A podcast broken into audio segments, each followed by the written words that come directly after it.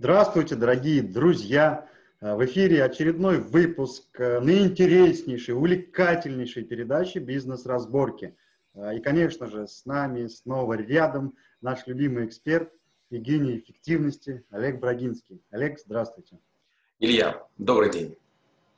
Ну, конечно же, дорогие наши слушатели и зрители, Олега не просто так называют гением эффективности, потому что он владеет 741 навыком. И каждый эфир мы открываем дверцу в мир очередного, интереснейшего навыка, который что нам поможет? Правильно, стать эффективней. Приблизиться, чтобы нас тоже когда-то назвали гений эффективности или гений. Э, и сказали, вот Олег Брагинский научил, теперь у нас в стране одни гении эффективности. Куда же деваться-то? А, конечно, сегодня тоже э, выпуск э, про очередной навык, и он такой, мне кажется, в любом месте применимый. Сегодня будем говорить про NLP, не путать с НЛО. Олег, от вас э, традиционно уже определение такого замечательного навыка.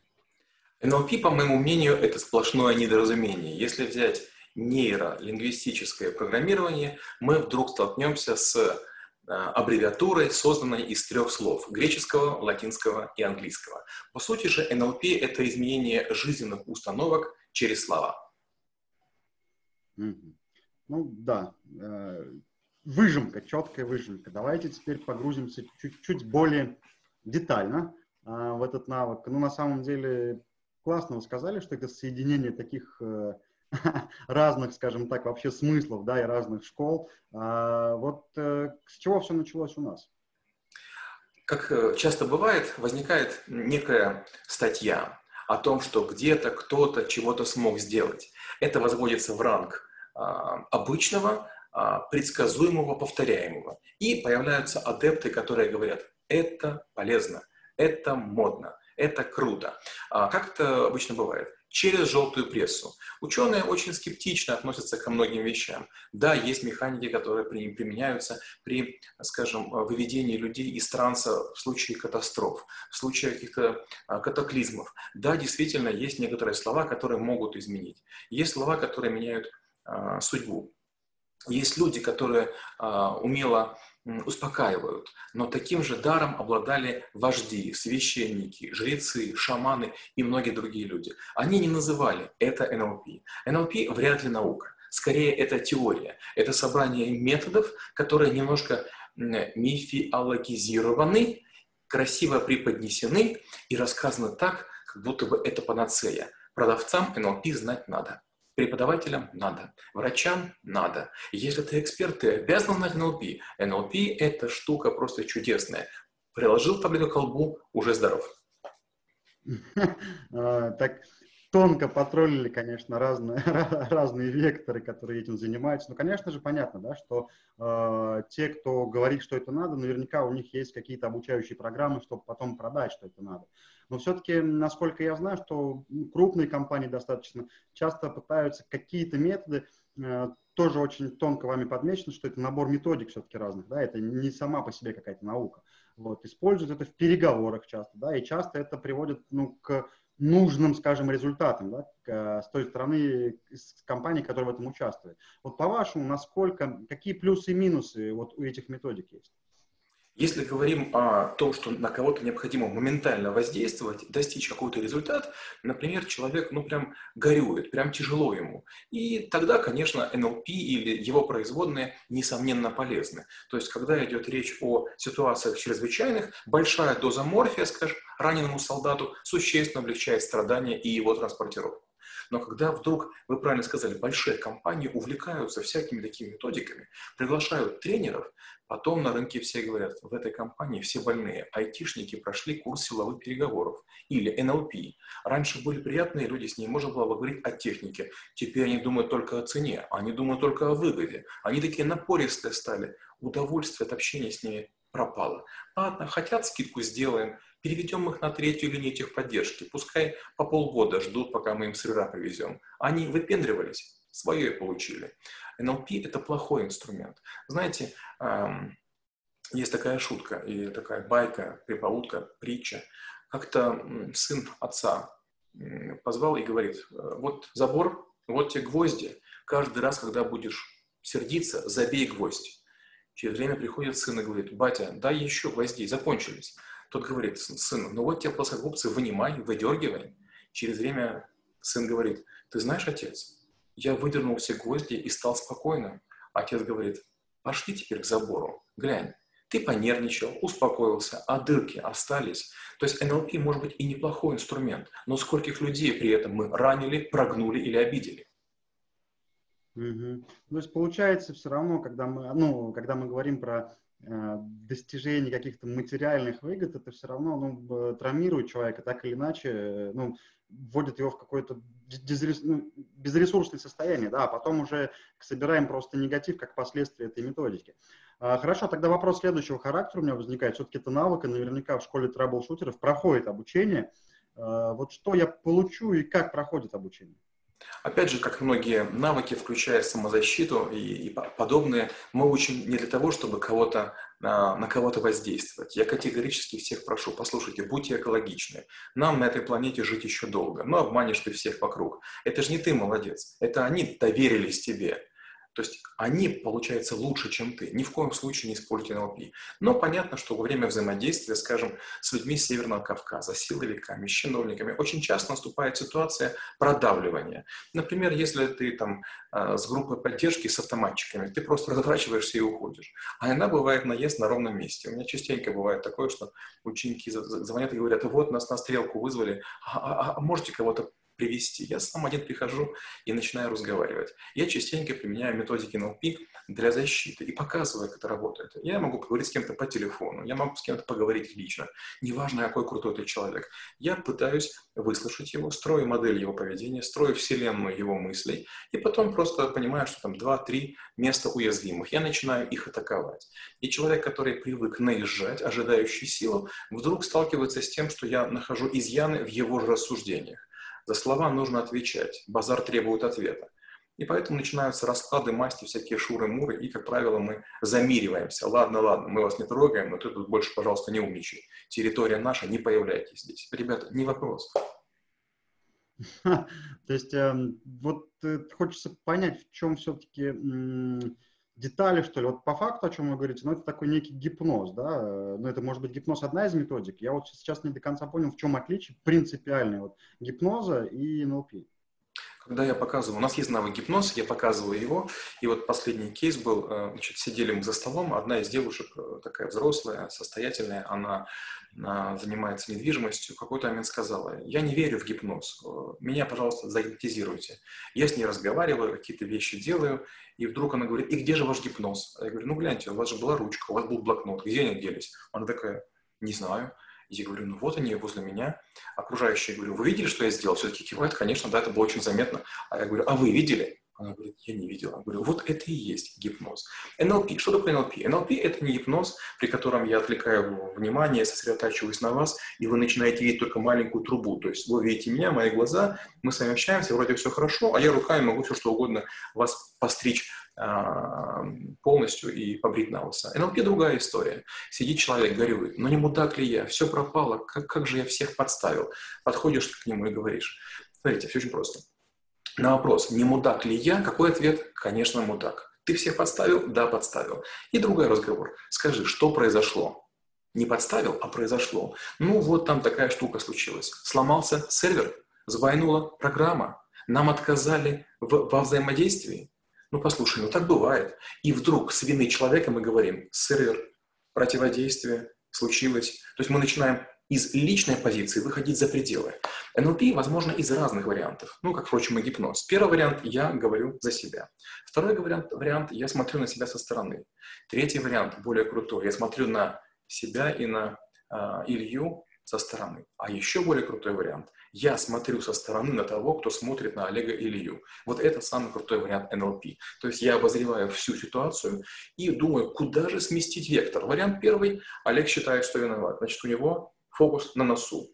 Или Илья говорит, мы вместе виноваты. Фокус раз сместился между Олегом и Ильей. Проблема здесь. А если вывести проблему, есть некая третья сторона. Получается, теперь Олег и Илья вместе против третьей стороны. Не друг против друга выясняют отношения, а вместе справляются с некой проблемой.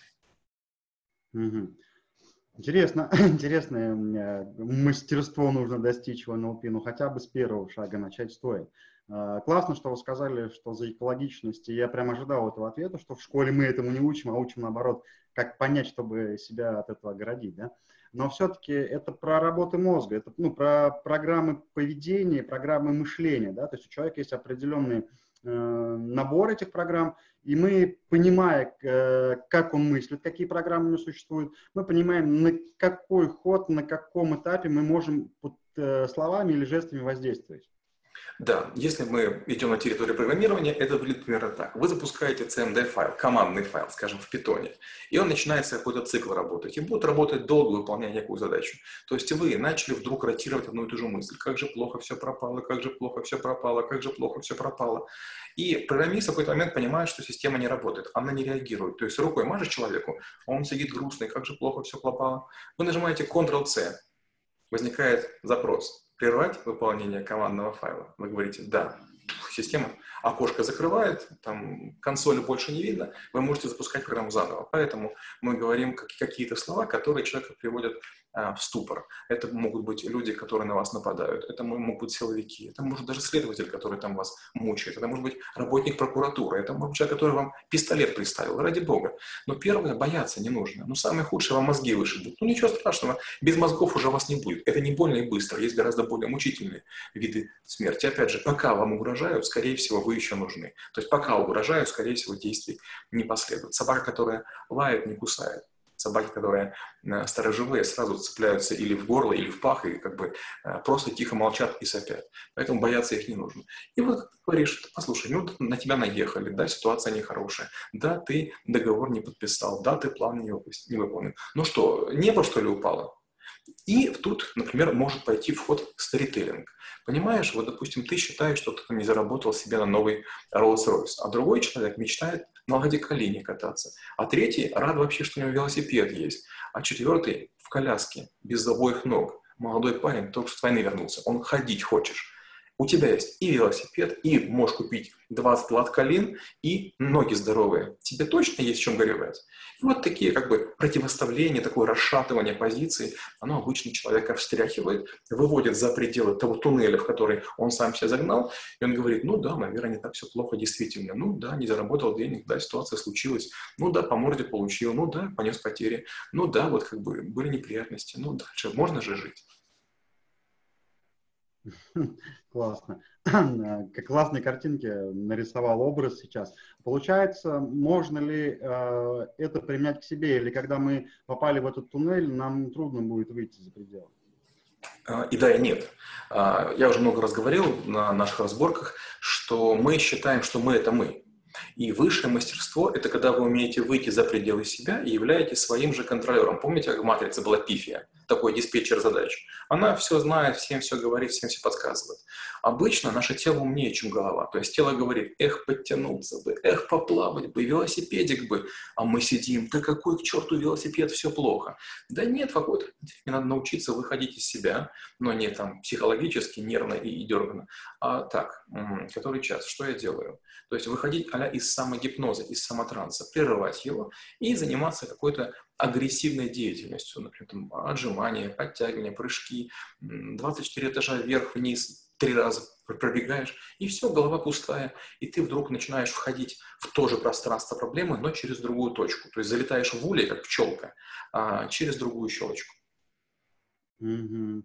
Да, глубоко на самом деле вы сейчас объяснили это, потому что классная фраза еще самогипноз. Мы же в процессе деятельности своим, там, монотонной условно, да, большинство же людей, и мы как вот сами себя в это загоняем, самогипноз, да, вот выходить из него не умеем. Как раз то, наверное, о чем вы говорите, это так вернуть себя немножко в реальный мир, да, не, не в этих туннелях существовать нашего гипноза. Да, абсолютно верно. Я, по-моему, рассказывал, была ситуация, при которой я там уже думал жизнь покончить самоубийством. Но ко мне подошла сестра и сказала, ну, как бы, наша семья не будет прежней. И ушла. И я вдруг, вдруг понял, что я рассматривал, что надо закончить свою жизнь. То есть я был только сам, я был один. И вдруг я понимаю, ага, есть мама, папа, есть сестра, есть племянники, есть другие люди.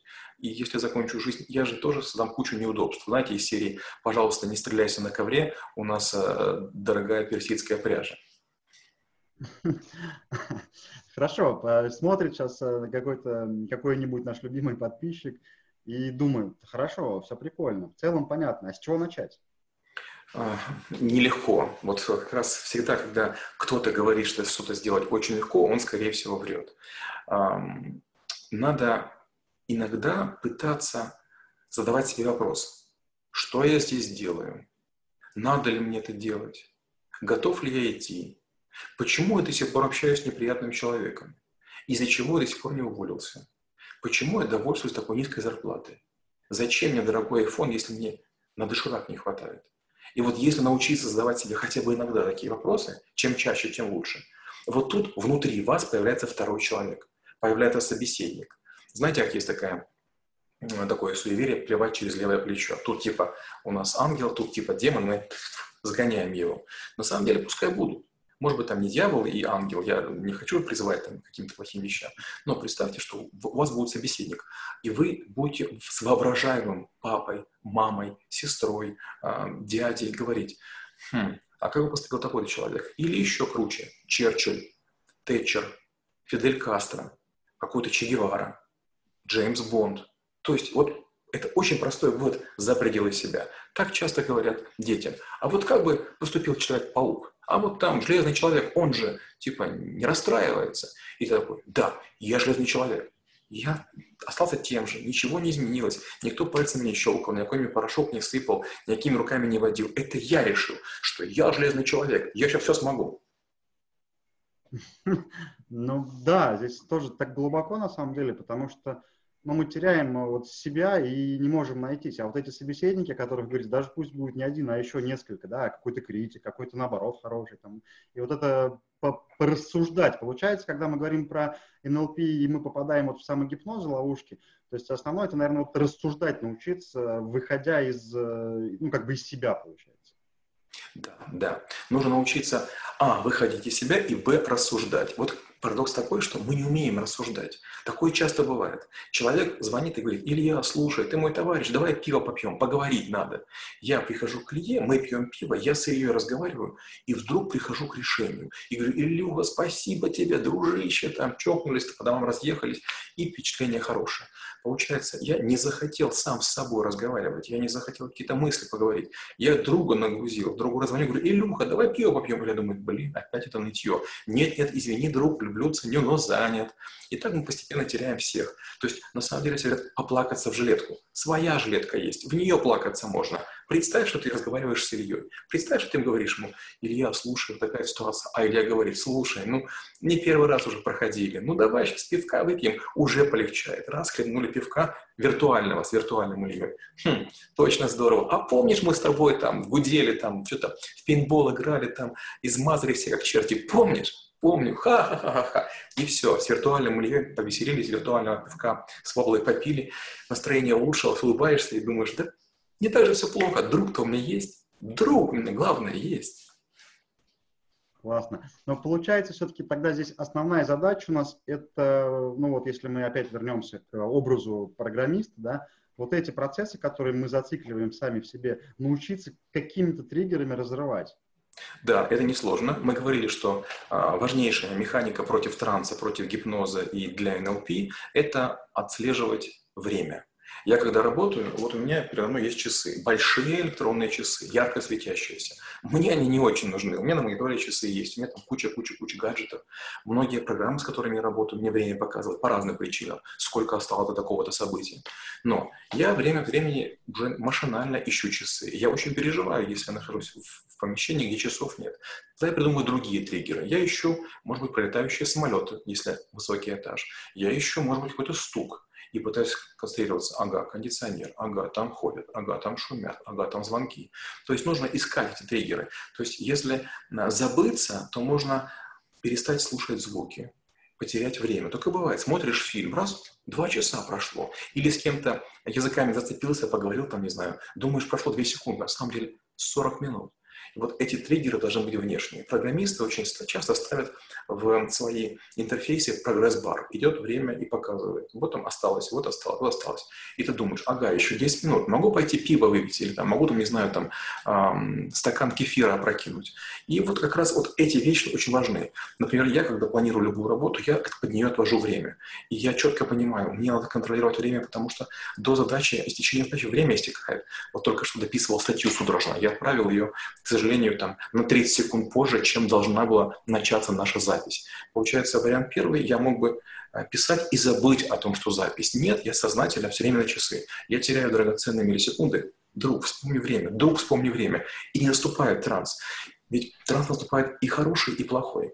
Плохой – это когда ты думаешь и не знаешь, где найти выход. А хороший ты увлекся, пишешь книгу, пишешь программу, пишешь что-нибудь, и все замечательно, там, не знаю, там э, на лодке плаваешь, рыбу ловишь, все хорошо. Вот такого не должно быть. Жизнь, она должна быть как хорошая лошадь. Повер, потянул за удечку чуть-чуть, и она пошла туда, куда ты подумал. Говорить ничего не надо. Угу. Интересно. Получается, тогда мы должны научиться в себе самостоятельно вот эти вещи разрывать, ну, в том числе, о чем вы говорите, контролируя, да, вот время, там, не знаю, какие-то, может быть, этапы и периоды. И как только мы с собой научимся э, управлять этим, то, в принципе, внешняя атака на нас, э, НЛПистов, так назовем их, да, она будет, ну, как бы сведена к нулю. Если мы говорим на языке НЛПистов, мы не должны, а можем. И если мы научимся, мы станем успешнее. И не атака, а нежелательное воздействие не, не возымеет никакого эффекта, потому что не они слабы, а потому что мы сильны. Интересно. А, да, время все-таки с Олегом пролетает э, как секунда, нужно следить за ним постоянно. Мне кажется, в каждой бизнес-разборке я подружаюсь, э, и меня инулпирует Олег на какой-то навык. Ну, это классно. А, тогда уже под занавес э, скажите какие-нибудь лайфхаки и стандартные ошибки. Первое – это имейте с собой все время разговор. Вы идете на какую-то встречу, на переговоры. И, естественно, у вас есть свои интересы, у другой стороны свои интересы. И в какой-то момент времени вам может показаться, что вы с другой стороны согласились. Возьмите себе за правило слушать и соглашаться с тем, что да, я услышал, но не принимать решение. В последнюю секунду перед принятием решения пробуйте обнулиться. Так, я вроде все услышал, все понял, а сейчас я вхожу в режим решения задачи. Все забыли. Так, они такое говорят, потому что им выгодно. А мне-то что выгодно? То есть надо все время вспоминать о том, что есть разные позиции, и каждый говорит, корректируя реальность. Второе. Не надо пытаться с помощью НЛП или других методик надеяться других переубедить. Может быть, они опытнее, может, вы в плохой форме, может, сегодня не ваш день. Поэтому ничего страшного нет, как бы на вас не давили, как бы вам не угрожали. Вы всегда говорите, а давай-ка встретимся завтра. Хоть бандиты, хоть чиновники, хоть кто. Вот есть возможность перенести встречу. Всегда есть. Хотя бы один раз. Если вам тяжело, воспользуйтесь этим. Третий прием. В книге «Унесенная ветром» там есть такая ситуация, при которой главная героиня говорит, а об этом я подумаю завтра. Можно дать самому себе обещание, что я выделю время на решение задачи. И забыть про эту задачу.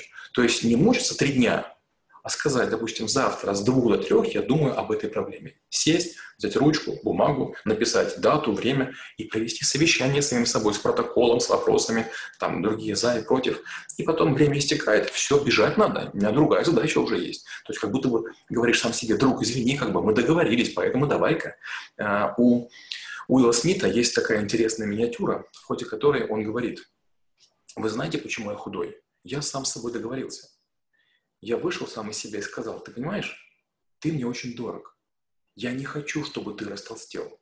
Я не дам тебе стать тучной скотиной. И вернулся обратно.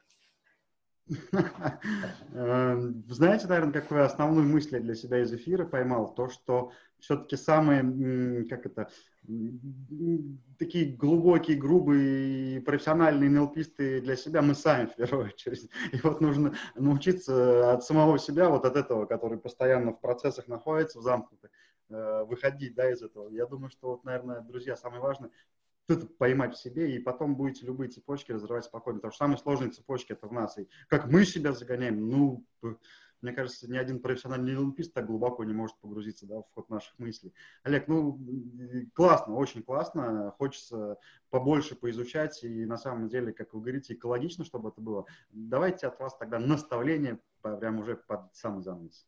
Буквально будет одно. Очень часто люди начинают давить по разной причине. Вас продавливают по сроку, по цене, вы обещали, еще что-нибудь. Послушайте, люди, которые давят, они вас боятся. Я вам рекомендую бояться тихих, спокойных и улыбчивых. Сила обычно не говорит, сила действует. А, да, это на самом деле точно. И хочется, хочется знаете, что добавить? Вот э, во, все, во, во всем этом диалоге еще важная нить была это рассудительность, да, научиться рассуждать, рассуждать самим собой, советоваться самим собой, обнуляться перед разными переговорами, не давать решений моментально. Я на себе знаю, когда я, ой, столько решений надавал, а потом сидишь и думаешь, а мне это вообще зачем надо было, почему я это решение принял, я не понял. А, возможно, что вот это эмоциональный разгон настолько идет, что я погружаюсь реально уже в цели других, про свои забывая. И будьте рассудительными всегда с собой, каждый день задавайте себе вопросы, которые говорил Олег, а, чтобы понять, а вдруг вы уже в цепочке, вдруг вы уже гоняете, вдруг вы уже в туннеле. И когда находитесь на любой встрече, всегда будьте рассудительными, не давайте обещания, решения, пока не обнулитесь. А часто, э, хотя Олег говорит э, во время переговоров, возьмите, обнулитесь. Часто мы так не можем. Часто нам нужно реально поспать и об этом подумать завтра. Проснуться и потом уже принять решение. Э, лучше возьмите, правда, паузу, не спешите. Есть же простая пословица. Поспешишь, людей насмешишь. Друзья, рассудительности, НЛП, НЛП и как угодно, мы сами в себе такие мастера просто крутые. Научитесь работать с собой, и внешние мастера вам будут ни по чем. Олег, спасибо огромное за такой замечательный эфир. Э, до встречи на следующем эфире. Спасибо и до встречи на очередной бизнес-разборке. Чудес и волшебства.